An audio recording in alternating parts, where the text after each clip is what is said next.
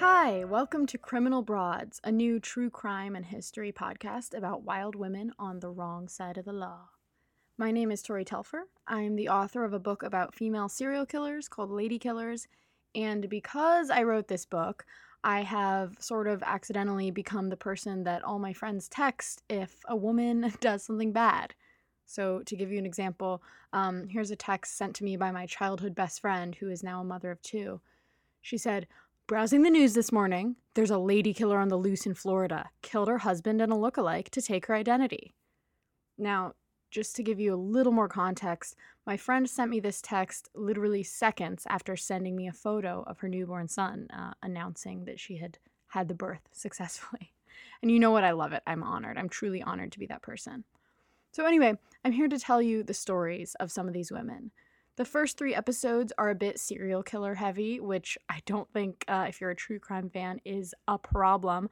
But I would like to assure you that I will also be covering bandits and cult leaders, fraudsters, pickpockets, anyone with an interesting story, and of course, a penchant for misbehaving. Without further ado, let's time travel to Charleston, South Carolina, in the early 1800s, where a place called the Old City Jail was packed full of dreadful criminals, and one criminal was more notable and more infamous than all the rest for the simple reason that she was a woman.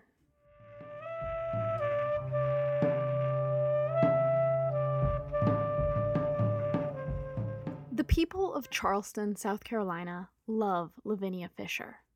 If you grew up in Charleston, you definitely heard her story whispered around a campfire at some point.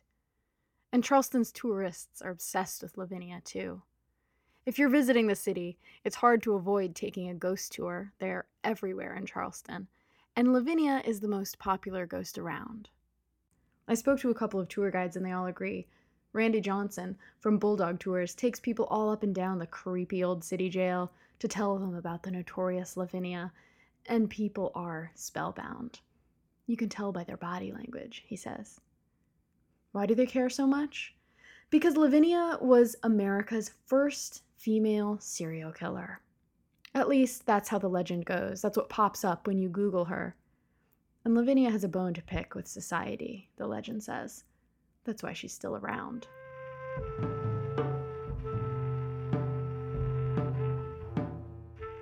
So here's the story. In 1819, Lavinia was 27 and married to a cowardly guy named John Fisher. The two of them ran an inn on the outskirts of Charleston called the Six Mile House. There was also the Five Mile House and the Four Mile House, and so on. These names were designed to let hungry travelers know just how far they were from the city. The inn may have looked like a charming little B&B, and Lavinia, who was said to be very beautiful, seemed like a lovely little hostess, but it was all a facade. When a wealthy guest arrived at the Six Mile House, Lavinia would charm them and eventually hand them a beautiful, fragrant cup of tea, oleander tea, made from the leaves of the deadly oleander plant. Once the victim grew sleepy, Lavinia and John would lead the man to bed. As the weary traveler fell into an unusually deep sleep, the couple would watch and wait. Then, once they were convinced that the victim wouldn't be getting up, they'd pull a lever and a trapdoor beneath the bed would gape open, the bed would drop through the floor, and the traveler would fall into the cellar, which was full of spikes. Usually that killed the victim immediately, if not, John would run down there and finish him off with an axe. Then they'd strip him of all his valuables and leave the body in the cellar to rot. This went on for years. Bodies piled up in the cellar, and the Fishers grew rich from stolen gold. However, their life of crime came to a screeching halt when one traveler, a man named John Peoples, grew suspicious. He hated tea, and so when Lavinia gave him a cup, he secretly dumped it into a nearby plant. When the Fishers showed him his room, he felt just a little bit strange about the whole vibe, and so he decided to sleep in a chair by the door just to stay vigilant. Imagine his horror when the bed suddenly dropped through the floor. Realizing that he was staying in a murder hotel, John Peoples leaped out the window and rode straight to the police. This led to the Fishers' capture and the discovery of over 30 bodies decomposing in their cellar. The Fishers were thrown into the Old City Jail, tried, and condemned to execution by hanging. Cowardly John Fisher tried to pin all the crimes onto his wife, but Lavinia had an indomitable spirit and was convinced that she would go free. She was accustomed to getting her way, her beauty was her weapon, and it rarely failed her. And she was also positive that the governor would not allow a woman to hang. It just wasn't done. But the execution date crept closer and closer, and no pardon came. Growing desperate, Lavinia requested to be hanged in her wedding dress. If it was unthinkable to see a woman hang, then it would be doubly unthinkable to hang a young woman in her wedding dress, right? Creepier versions of the legend say that Lavinia donned the pale dress because she planned to be married to the devil. By the day of the execution, Lavinia was frothing at the mouth. A minister tried to convince her to repent, but she refused to listen to him. If she wasn't going to get pardon from humans, she sure as hell didn't want pardon from the divine. Even as she climbed the gallows in her wedding dress, even as the noose was placed around her neck, she was still expecting that pardon. Onlookers could see it in her eyes. In fact, it wasn't until seconds before her death that she realized no pardon would ever come. Did she cry then? Or beg for forgiveness, or profess her innocence, or commit her soul to God? No. Instead, as the minister tried one last time to get her to repent, Lavinia uttered the lines that would make her immortal. Cease. I will have none of it. Save your words for others that want them. But if you have a message you want to send to hell, give it to me. I'll carry it. And with that, Lavinia leaped off the platform into her death so that no man could claim that he'd executed her. But that was Lavinia's mistake. Since she refused divine pardon and didn't get human pardon, her spirit was trapped between the earth and the afterlife. To this day, her ghost roams around Charleston waiting for pardon and angry at those who never granted it to her. That's why, if you find yourself walking the streets of the city after midnight, watch out for a woman in a long white dress. A woman with beautiful, murderous eyes.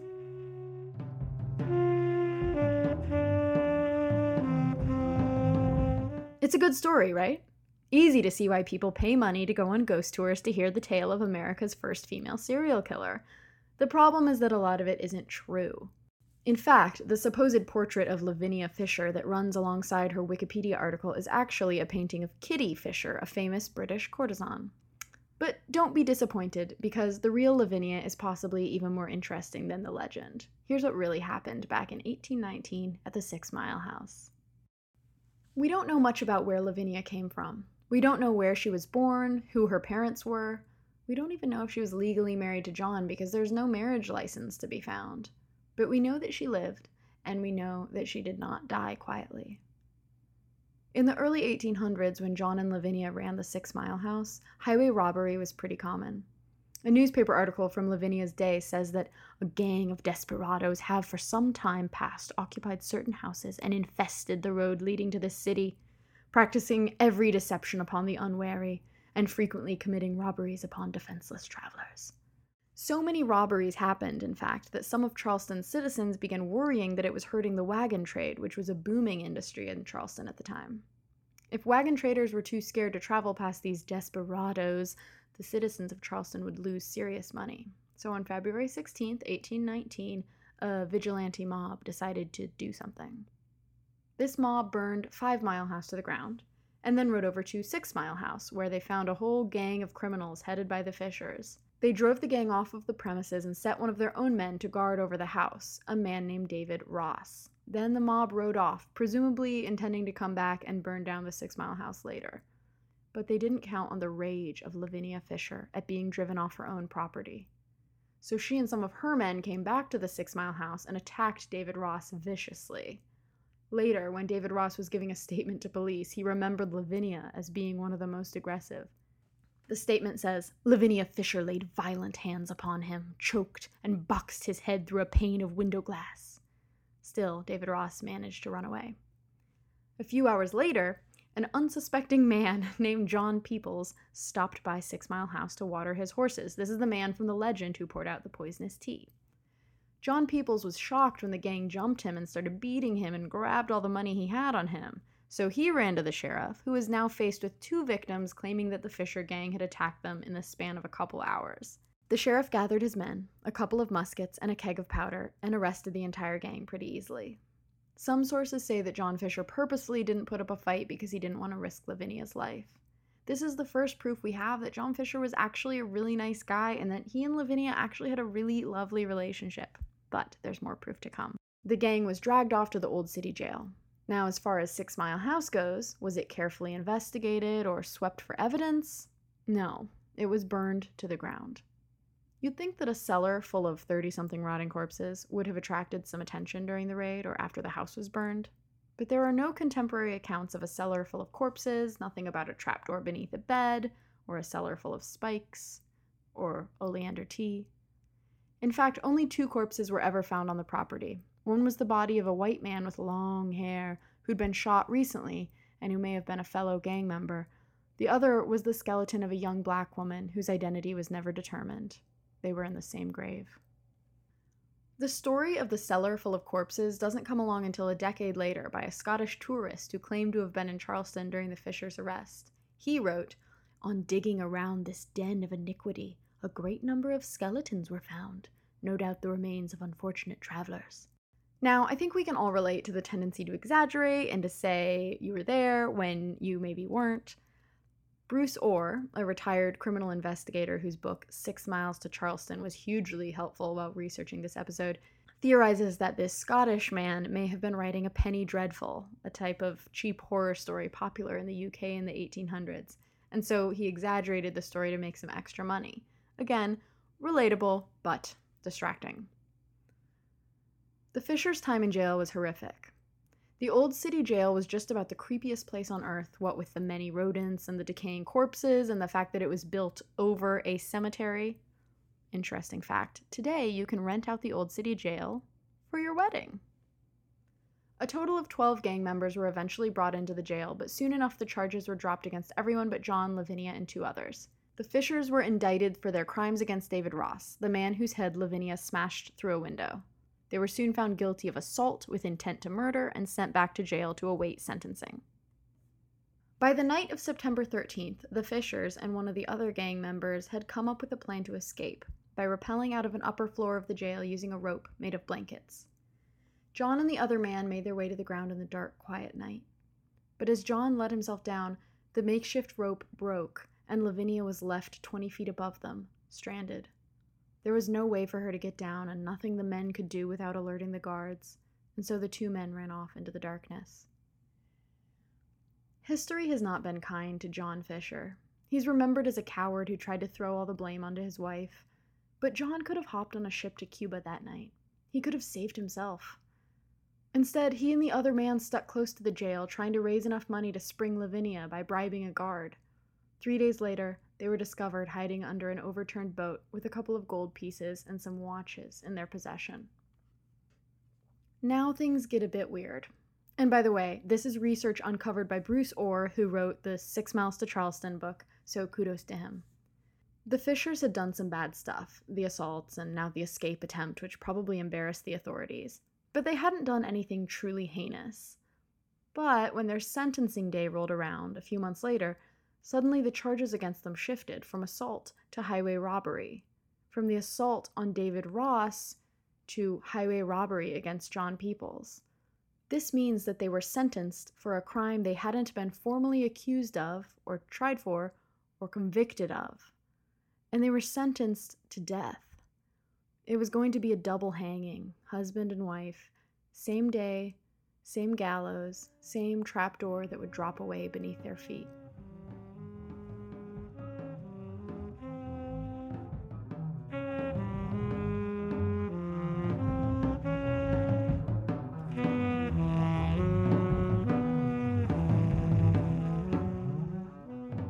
The next part of this story is pretty consistent with the legend. Lavinia absolutely believed that she would not die.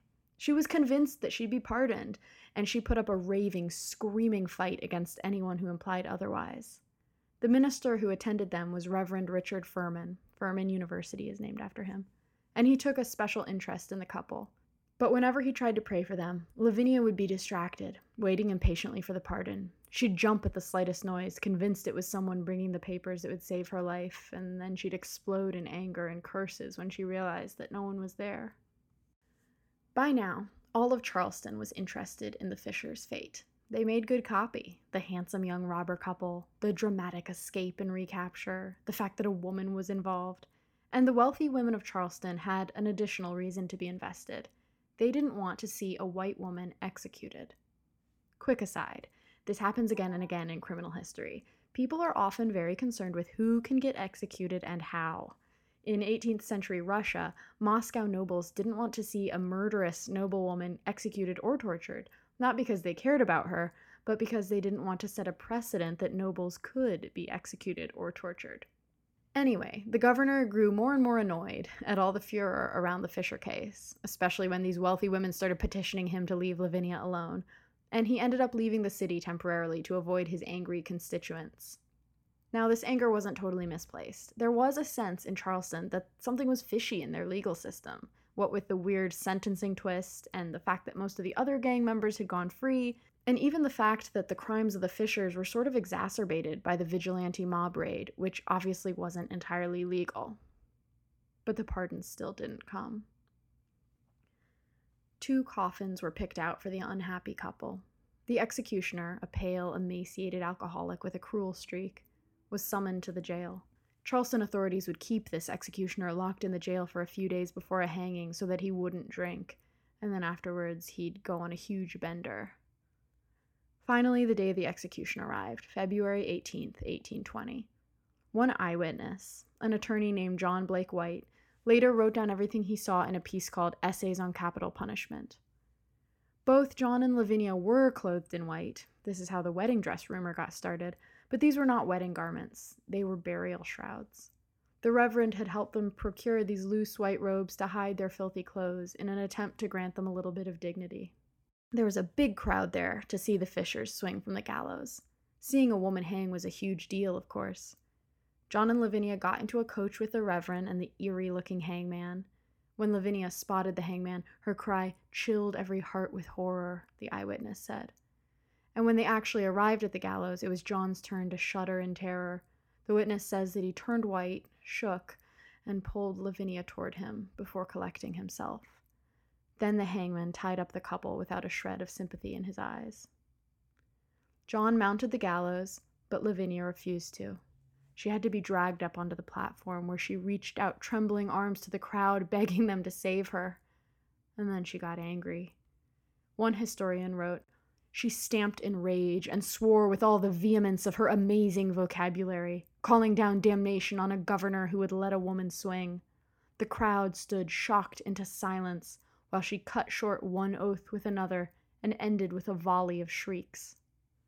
Who knows what the silent crowd was thinking? One thing's for sure it must have been incredibly hard to watch a condemned woman have to so publicly come to terms with the fact that she was about to die. The most heartbreaking detail is that at one point the sheriff unfolded a piece of paper and glanced at it. Lavinia looked at him with such hope in her eyes that the sheriff realized she thought the piece of paper was the pardon. He had to explain, excruciatingly, that it was just a bit of unrelated business.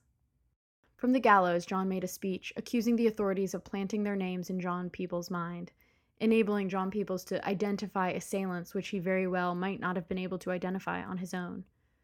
And then Lavinia said her famous last words if you have a message you want to send to hell, give it to me. I'll carry it.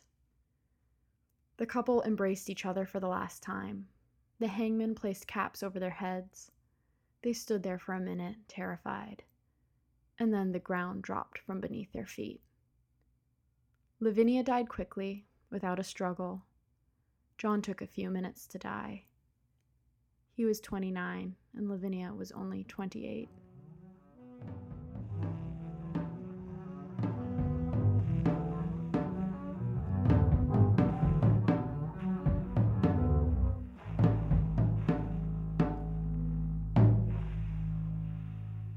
So, what can we make of all of this? How did a humble robber wife become known as America's first female serial killer? Well, first of all, I would bet that without her last words, Lavinia might have faded into obscurity long ago.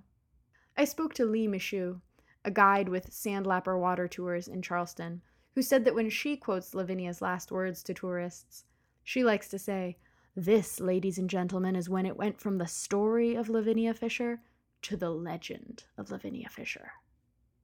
Randy, the other tour guide I spoke to, has an amazing theory about why those last words have been so particularly chilling and have lasted for quite so long. He says, It occurred to me a while back that, in a sense, she's putting herself out there as the dark Mary. That is, Mary, the mother of Jesus. Mary is the one who intercedes on behalf of the dying. We ask her, Pray for me now and at the hour of my death. Lavinia is doing the same thing, but it's, I'll take your message to the devil. Neither Lee nor Randy thinks Lavinia was totally innocent. She was clearly mixed up in a troublesome gang, and a woman willing to slam someone's head through a pane of glass is probably not, say, a pacifist. But neither of them think she's a serial killer, though Randy does appreciate the power of the oral tradition that has made her one. People were being robbed on the highways all the time, he says. What would invoke the wrath of a community to do something back then that was almost unprecedented the hanging of a white woman? It's an expression of anger when I see them hanging a poor woman who had sympathy from the local female community, I'm thinking it was an act of revenge. Various researchers have their theories about why the Fishers were seemingly targeted or at least not given a fair trial. The most compelling argument is that the government wanted their land. Lee tells me that the Fishers had been refusing to sell their land for a while and that the same entity who took over their property after their execution still holds the property to this day, and that's the U.S. government. Today, the Charleston County Sheriff's Office and the North Charleston Police Department substation stand on the bones of Six Mile House. Here's another interesting theory that researchers have about the Fishers, and while it doesn't prove anything about anything, it's pretty fascinating. The wealthy women of Charleston were very reluctant to see a white married woman hung, right? But the authorities did it anyway. Now, Bruce Orr, the researcher I keep mentioning, has speculated what if Lavinia wasn't actually white? Years before his arrest, John Fisher was a troubled teen sent to North Carolina to live with his uncle Thomas, who owned a large plantation. In 1810, Thomas Fisher purchased two young female slaves named Sally and Lavinia. Bruce Orr speculates that perhaps Lavinia was biracial and able to pass as white. Perhaps John fell in love with her while living with his uncle, and perhaps the two of them ran away together. It would explain why there's no marriage record for them. Now, I've been clicking around on a bunch of baby name websites, and while the name Lavinia wasn't totally unusual in the early 1800s, it was still pretty rare. According to census records, it was the 36th most popular name for girls born between 1800 and 1810, but it was only used 23 times in that entire decade, right below Mahala and above Eunice. So, is a Lavinia Fisher so rare that there could have only been one in North and South Carolina during those years? Who can say? But it's certainly a compelling theory, and it adds a layer of poignancy to the couple's doomed love story. What people do agree on is that Lavinia has a lot of reasons to come back as a ghost. Randy himself has felt Lavinia's presence in the jail. She's an action girl, he says. She likes to do things. Her reputation at the jail is as a spirit that will come up behind people and scratch them. And I use that to terrify people. As we walk through the jail, I go, Please be aware that if Lavinia is having a particularly bad night, she might very well come up behind you and scratch you. Randy has actually heard people scream at the sensation of being scratched, and even seen the marks on their bodies. Lee was afraid to do a ghost tour in the jail for a really long time because she has a macabre connection to Lavinia, her great great great great great grandfather, Caleb Walker, was one of the jurors at John and Lavinia's trial. I always figured that if she had a little bone to pick, she'd have it with me, Lee says. I was a little freaked out. If I go into this jail and she's holding a grudge, I'm going to be first on her list. Once, Lee says, she was in a room in the jail with her daughter, and while the tour guide was talking about Lavinia, her daughter felt the distinct sensation of someone tucking her hair behind her ears. Another night, Lee brought in a voice recorder. Later, when she listened back to the tape, she heard the tour guide talking, she heard herself whispering to a fellow ghost hunter, and then she heard, as clear as day, a blood curdling female scream. No one in the room had heard it at the time, but it's captured on the tape. Finally, perhaps the most telling detail about Lavinia Fisher is locked in a box owned by a Charleston man in his 90s. It's a letter written by someone who was there. Now, I haven't seen the letter, but Lee has. She tells me that those famous last words of Lavinia's weren't the whole story. The account of those words appeared in the local paper, but apparently a young lawyer saw the paper and then wrote a letter to a friend saying that he was there and he'd heard the words and the paper got it just slightly wrong.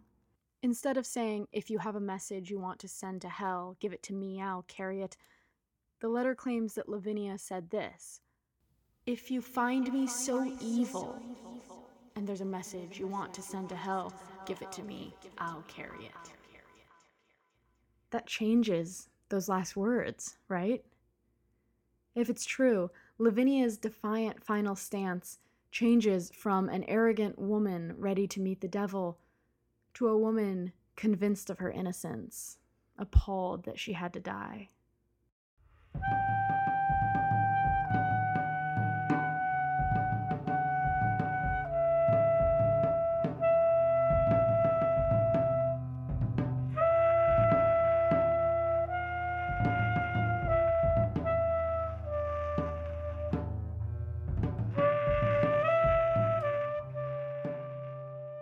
Thanks so much for listening to Criminal Broads. Follow us on Instagram or at criminalbroads.com, a subscription on iTunes, or, if I may be so bold, a review would be very appreciated.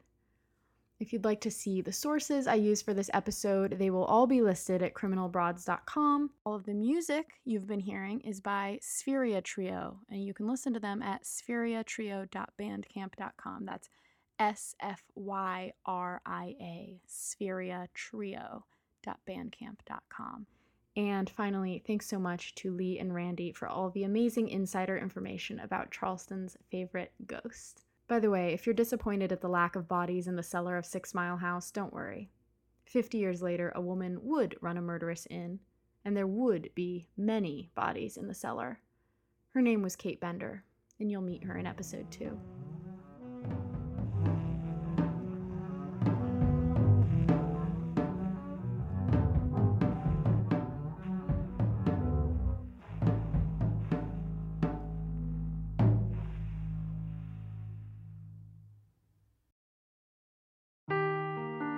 Seeking the truth never gets old. Introducing June's Journey, the free to play mobile game that will immerse you in a thrilling murder mystery. Join June Parker as she uncovers hidden objects and clues to solve her sister's death in a beautifully illustrated world set in the roaring 20s. With new chapters added every week, the excitement never ends. Download June's Journey now on your Android or iOS device or play on PC through Facebook Games.